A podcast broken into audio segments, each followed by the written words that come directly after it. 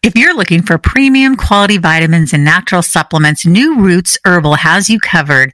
Proudly Canadian and family owned for over 30 years, their dedication to quality and testing truly sets them apart. Each ingredient is rigorously tested by their ISO accredited lab from raw materials to final products, so you get exactly what is promised on the label. Effective, pure ingredients, safe from heavy metals, pesticides, and toxic chemical solvents, guaranteed. New Roots Herbal products are available exclusively at health food stores. To learn more or find a store near you, visit newrootsherbal.com. U.S. residents can now find New Roots Herbal products on Amazon.com.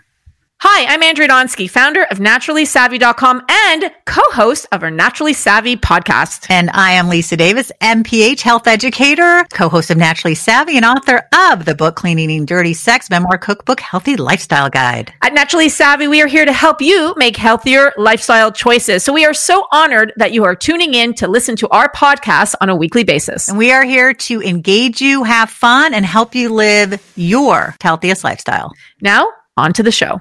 Naturally Savvy podcast is sponsored by Morphus for Menopause. Today, I'm super excited because we're going to be talking with an incredible natural bodybuilding vegan named Dani Taylor. She's going to be talking about how to reach your biggest goals. Let me tell you a bit about Dani. She is a natural bodybuilding figure champion, the co-founder of veganproteins.com, co-manager of the Vegan Strong team, and also co-founder of Team Plant Built, the largest team of vegan strength athletes in the world. That is so cool. She grew up in a very unhealthy household and reached 210 pounds by high school. After going vegan for ethical reasons, she began to lose weight and soon found a love of weightlifting. The combination of a plant-based diet and lifting caused her to lose 90 pounds and turn her health around, eventually going on to win multiple figure competitions. Since then, she has become a certified strength and conditioning coach and has coached over a thousand other vegans on their own bodybuilding journeys. Okay, I've read a lot of bios in my time. This is incredible. Okay, first I of all, I didn't write this. My husband must have written this because I'm like, oh my goodness. First of all, I'm looking at you and you're just absolutely stunning and you have this glowing skin and this just healthy vibe about you. And I would love to go back before you got into veganism. I want to hear about what was going on, you know, for you growing up. Talk to us about that. And, and also so glad to have you on the program. Yeah, thanks for having me. And that's really nice. Thanks so much. Um, I grew up, like I said, in a really unhealthy household. Unhealthy food is cheap, and we didn't have a lot of money. So we ate a lot of like ramen noodles and mac and cheese and packs of hot dogs. And um, many of the people in my family, including myself, were overweight. And I just always thought this was like part of our genetic makeup because it extended beyond my immediate family. This is how we are. I didn't think too much of it. Um, and then I was, I went vegetarian very, very young at like eight years old, but I still had a lot of dairy and eggs. And I was writing a research paper in high school that I decided to go vegan for ethical reasons only. And I had a happened to have a checkup with a doctor in a few months, and when I went in, they were like, "Oh, you're down 30 pounds," and I was like, "What?" and it was the first time in my life that it like a light bulb went off, and I was like, "Oh, maybe maybe I have more control over this than I thought. Maybe you know this isn't just my destiny. Maybe I can do something about it." And then I started to actually learn about nutrition and decide to try, like deliberately decide to try to improve my health. But it was a total 180 from like the way that I was raised. Wow, that's amazing. How did the people in your family react? Well, like I said, I went vegetarian when I was eight, and they didn't love that. Um, eight year olds don't usually have a lot of say in what's on their plate, so I would just like not, you know, if I, we had pork chops and whatever, I would just not eat the pork chops. I would just eat the potatoes or something. Um, but so they were kind of used to me being defiant in that way. Um, but when I went vegan, they were really freaked out. They thought I was going to die, and uh, you know, they were genuinely worried because this isn't something that we know about. This was also 20 years ago. There wasn't a lot of internet to uh, search about these things.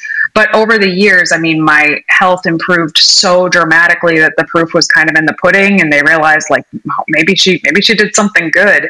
And all but one person in my immediate family is totally vegan now. So and everybody's health got better. So even the one who's not vegan is mostly plant based and his health improved too. So everybody eventually took those steps, which is amazing to me. that is incredible. Now tell us about how you got into bodybuilding. Sure. so, like I said, I kind of lost 30 pounds almost by accident. And then I started learning about nutrition. I, you know, I didn't grow up eating a lot of vegetables or fruits or anything healthy, really. So, as I started learning about this, I kind of set up a diet to help me keep losing weight. And I did. I lost a lot. I lost the majority of that 90 pounds through diet alone. And then when I reached the goal weight that I had in my mind, I was not like thrilled with how that looked. It didn't look the way I imagined it was going to look. Um, so I was like, oh, I guess I have to exercise too. so I started going to the gym, but I was just doing cardio because that was not intimidating to me to get on an elliptical or something. But I could see the weight room and there were so many strong, fit women in there, and I wanted to do that. So I hired a personal trainer to help me learn how to lift, and she was fantastic. But uh, a couple months in, she basically said to me, like, if you're not willing to have whey protein or eat egg whites or something, kid, this might be where the buck stops for you. Uh, this might be as far as you go. And that just, it filled me with so much spite that I was like, I have to figure out how to do this now just to prove that it can be done. And I went home and I looked around on the internet and I found Robert Cheeke's website, veganbodybuilding.com. He's great. He brought which, us together. Love yeah. Him. And he's, this was, like I said, it was 2007, I believe, when I found it. And uh, it was a huge community of other vegans trying to do the same thing that I was trying to do. And uh, that's where I met my husband. That's where I met Robert. We're all like best friends to this day. And the rest is kind of history. We just all learned together and now now it's very easy to find this sort of information around back then it was challenging you know dani i wanted to get this background before we jump into the topic reaching big fitness goals which is so incredibly important and i also would love to just address the whole well where do you get your protein from so let's start there and then we'll jump into the fitness goals because that must drive you nuts you must get that question a lot I, it used to drive me nuts because it was so constant and now i realize like every time someone asks that it's just an opportunity to help some they just want to know so i can't be mad about that you know? Unless someone's asking it in a snarky way then then i have some key responses but um, truly because what i do is different than what most people are doing because i'm trying to compete in bodybuilding protein becomes more important for me than it would be for somebody else who's just trying to like live their life and be healthy so because of that, I do have a, a, pretty decent emphasis on the protein that I get, but I still don't find it that challenging to do it even as a vegan. I think bodybuilding's hard, whether you're vegan or not. So it's just about finding different sources. So I do a lot of tofu, tempeh, seitan, lentils, nutritional yeast. Um, I don't. I actually don't use protein powders very much anymore. I did when I was younger because they're convenient, but I just learned I prefer to chew my food. But there's so many of them now that if that's something people are into, that's super easily available. Uh, lots of protein in greens. People don't realize how much protein is actually in your green veggies. So, yeah, I would say that it's it's actually really not that challenging to get a plenty of protein to live and even enough to like reach big goals with the getting protein from plant sources. Oh, that's great. My daughter loves, I think the company Sweet Earth, they make a Chipotle seitan. Mm-hmm. It's like strips. So and good. so for, for lunch, I'll put that in and I'll saute up some frozen veggies, all different kinds, organic, and then put in some brown rice or quinoa. And she's happy as a clam. Yeah, that's a really well rounded meal. Yeah, right? right? there. And I mean, seitan, like the Sweet Earth seitan, it's like 25 grams of protein per serving. That's wow. a ton. Like people think, you know, vegans are getting like nothing, but it, as long as you just have a little bit, get over the little tiny learning curve to learn that these foods exist, it's actually pretty easy. Yeah, well, let's jump into reaching big fitness goals. Number one is determine why it's important to you.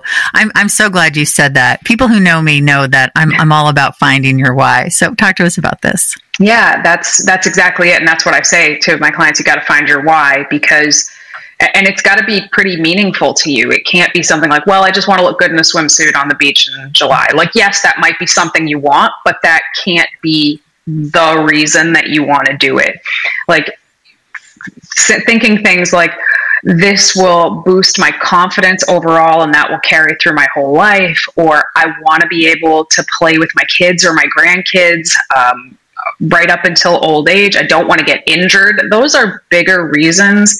And I literally have people write it down on like an index card or something and keep it in their wallet to remind themselves in those hard moments because it is it's not always easy sometimes you need a little reminder like this is why this matters to me um, and if you don't have that you're just a lot more likely to fall off or you know reach the goal and then immediately backslide because you don't have a good reason to maintain it so i think that's a really important first step yeah, I think so too. The second step, and this is so important as well, make a plan that you can actually stick to.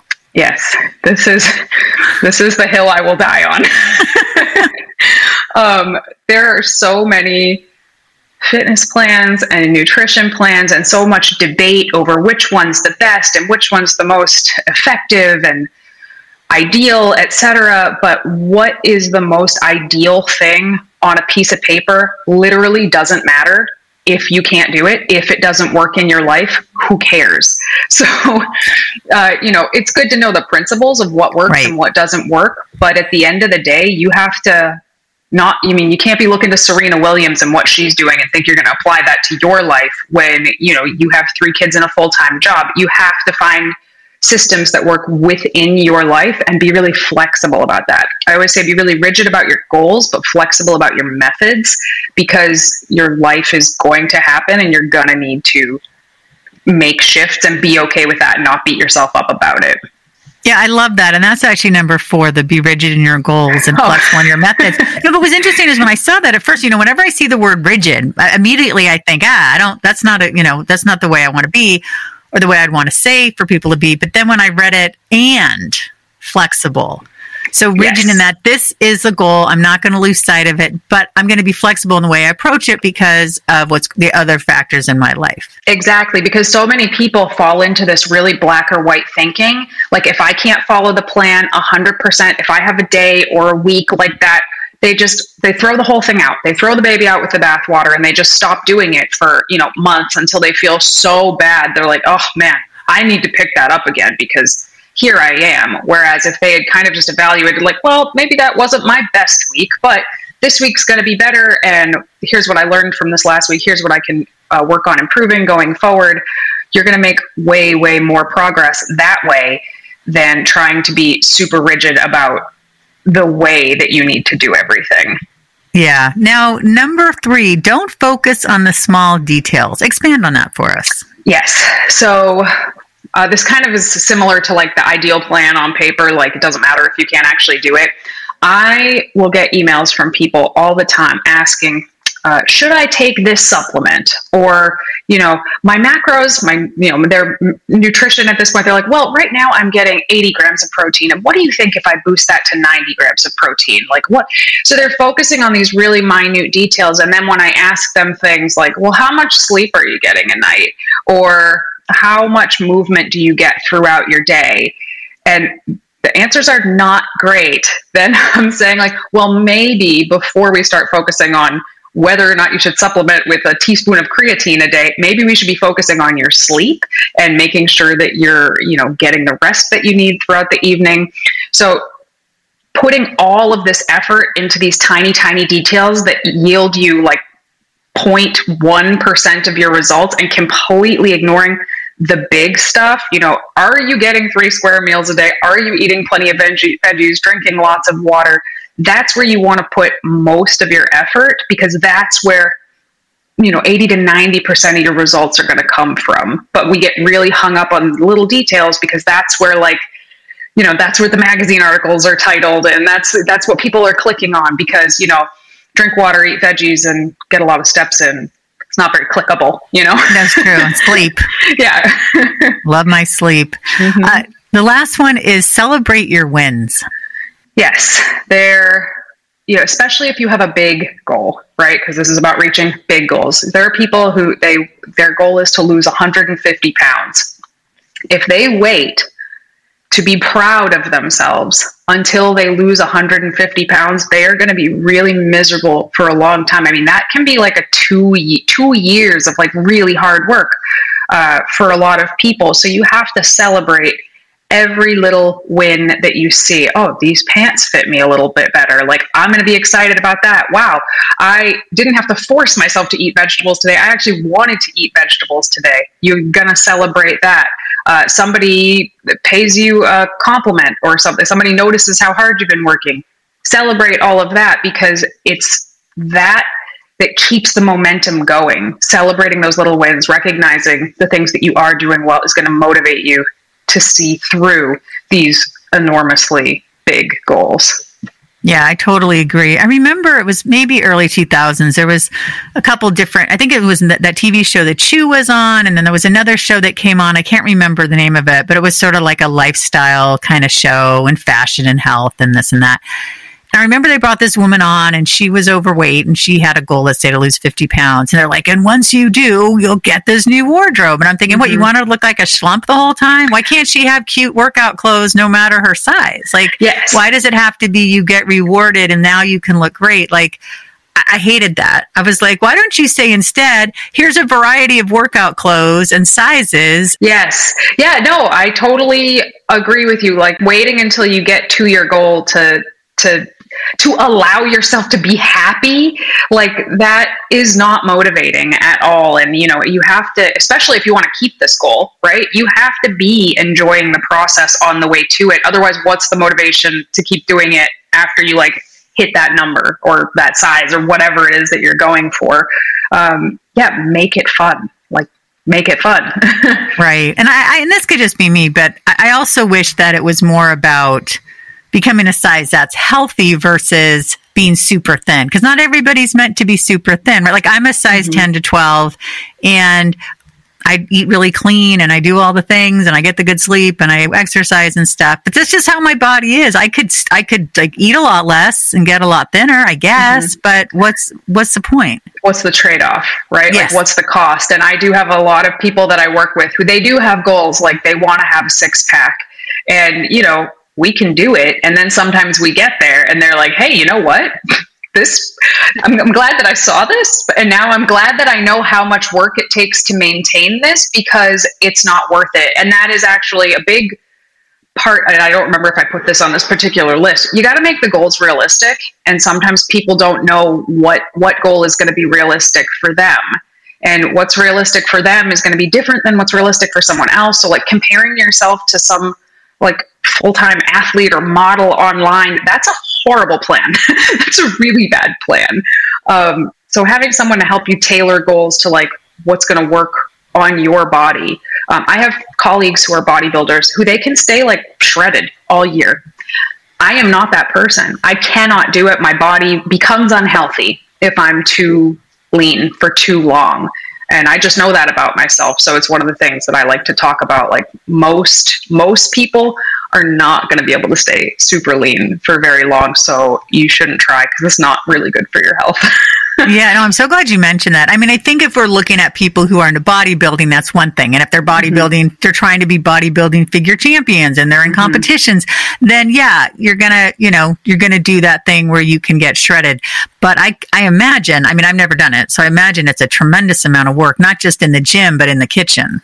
Yeah, it is. It's a, it's a tremendous amount of work because you can't just, it's like, I talk about people who play like soccer uh, you know the practice is really really hard but when the practice is over it's it's over. Bodybuilding is like 24 7 because everything you put in your mouth you have to be aware of and you know it's a it can be a breeding ground for disordered eating and things ask, like that. A lot of orthorexia so, i bet. Yeah so you know part of what i do is really help people do everything because people are going to compete in bodybuilding whether it's good for them or not they're going to do it. So i want to help them do it as healthy as possible as balanced as possible and you know preemptively looking for the the landmines because they're there and we want to avoid them. So yeah but i do think i wish more bodybuilders would talk about that. So interesting. What does it take? I'm just curious like to, to stay shredded like that. I mean is it is it the number of calories? I assume in, in addition to like what you're allowed to eat and certain times a day or how does that work it's largely the number of calories and the amount of activity that you're doing. Um, and I can't say exactly what it takes to stay shredded because I'm I don't do it. you know, I get there for the competitive season, and maybe I'll stay there for like uh, two to three months because I'll compete in two to three months. Then you take the rest of the year off, um, and that's what most bodybuilders do. But then they post the pictures from that two to three months for the entire year until next year.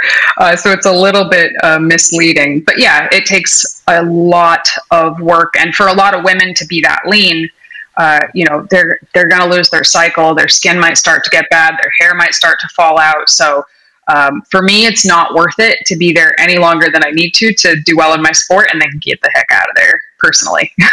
Well, like I said, you have gorgeous skin and your hair is Oh, beautiful thank too.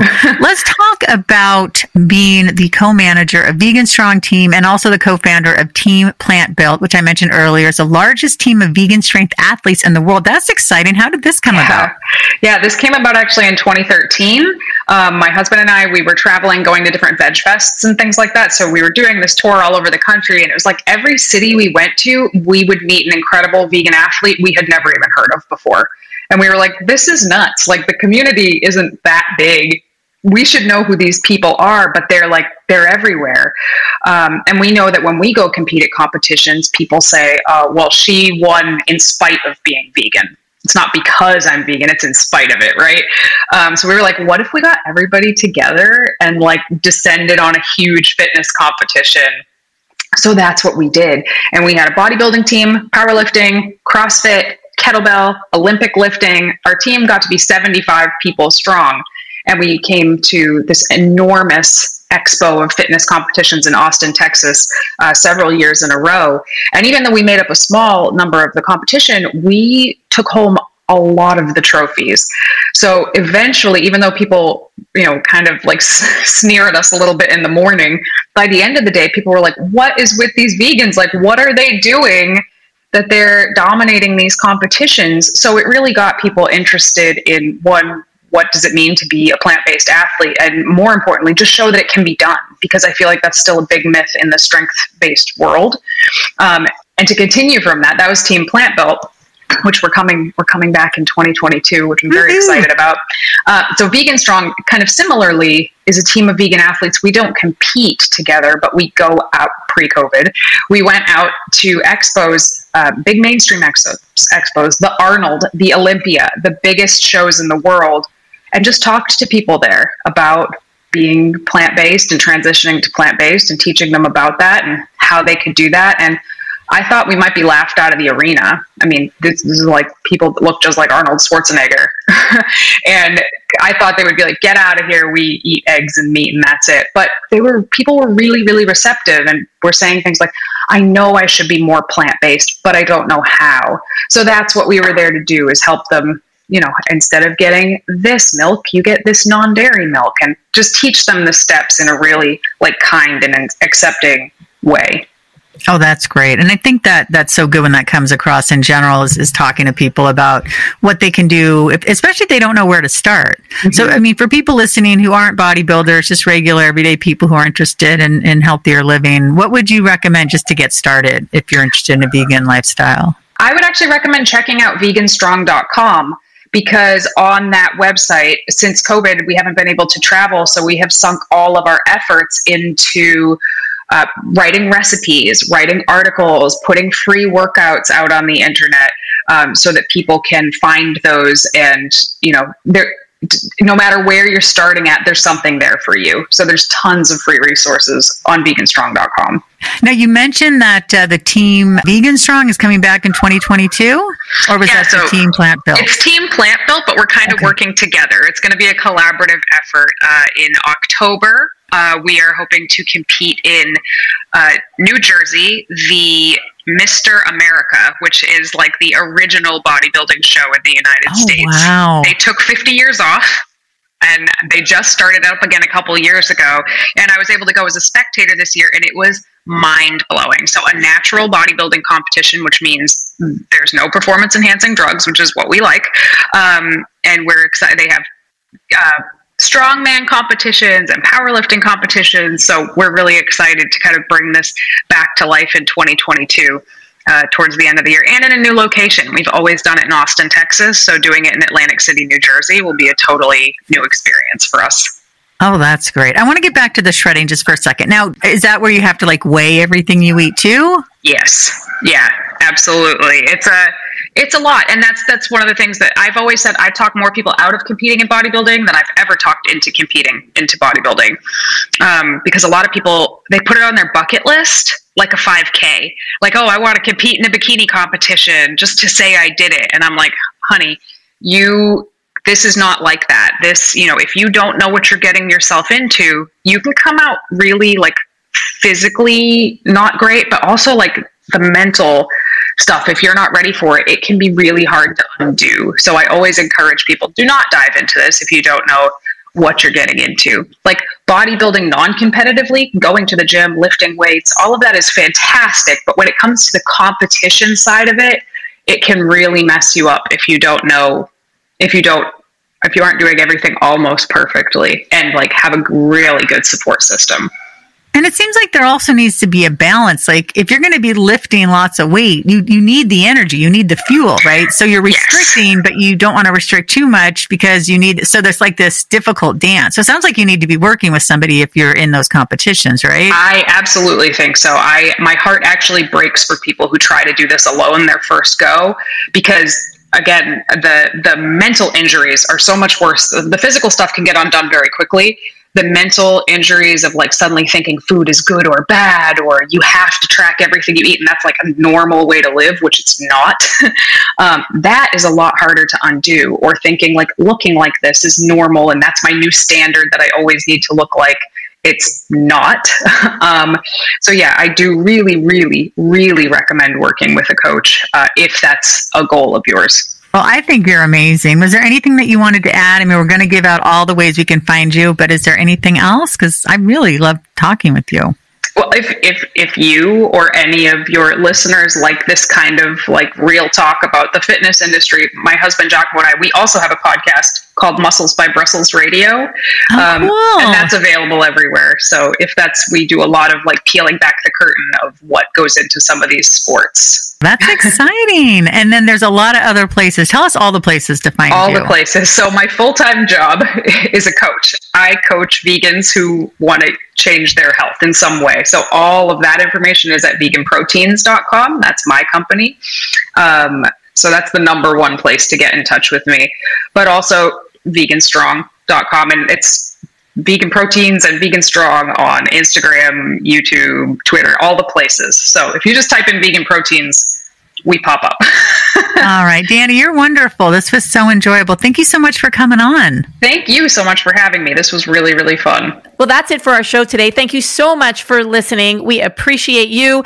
And we would appreciate it if you could please rate and review and leave a comment because the more you engage with our podcast, the more you will find it and help other people find it wherever they listen to their podcast. So be sure to follow us. I'm at Andrea Donsky and at Naturally Savvy and Lisa at Lisa Davis MPH. Thank you so much. And please share this episode because the more you share shows you care. We'll see you next time.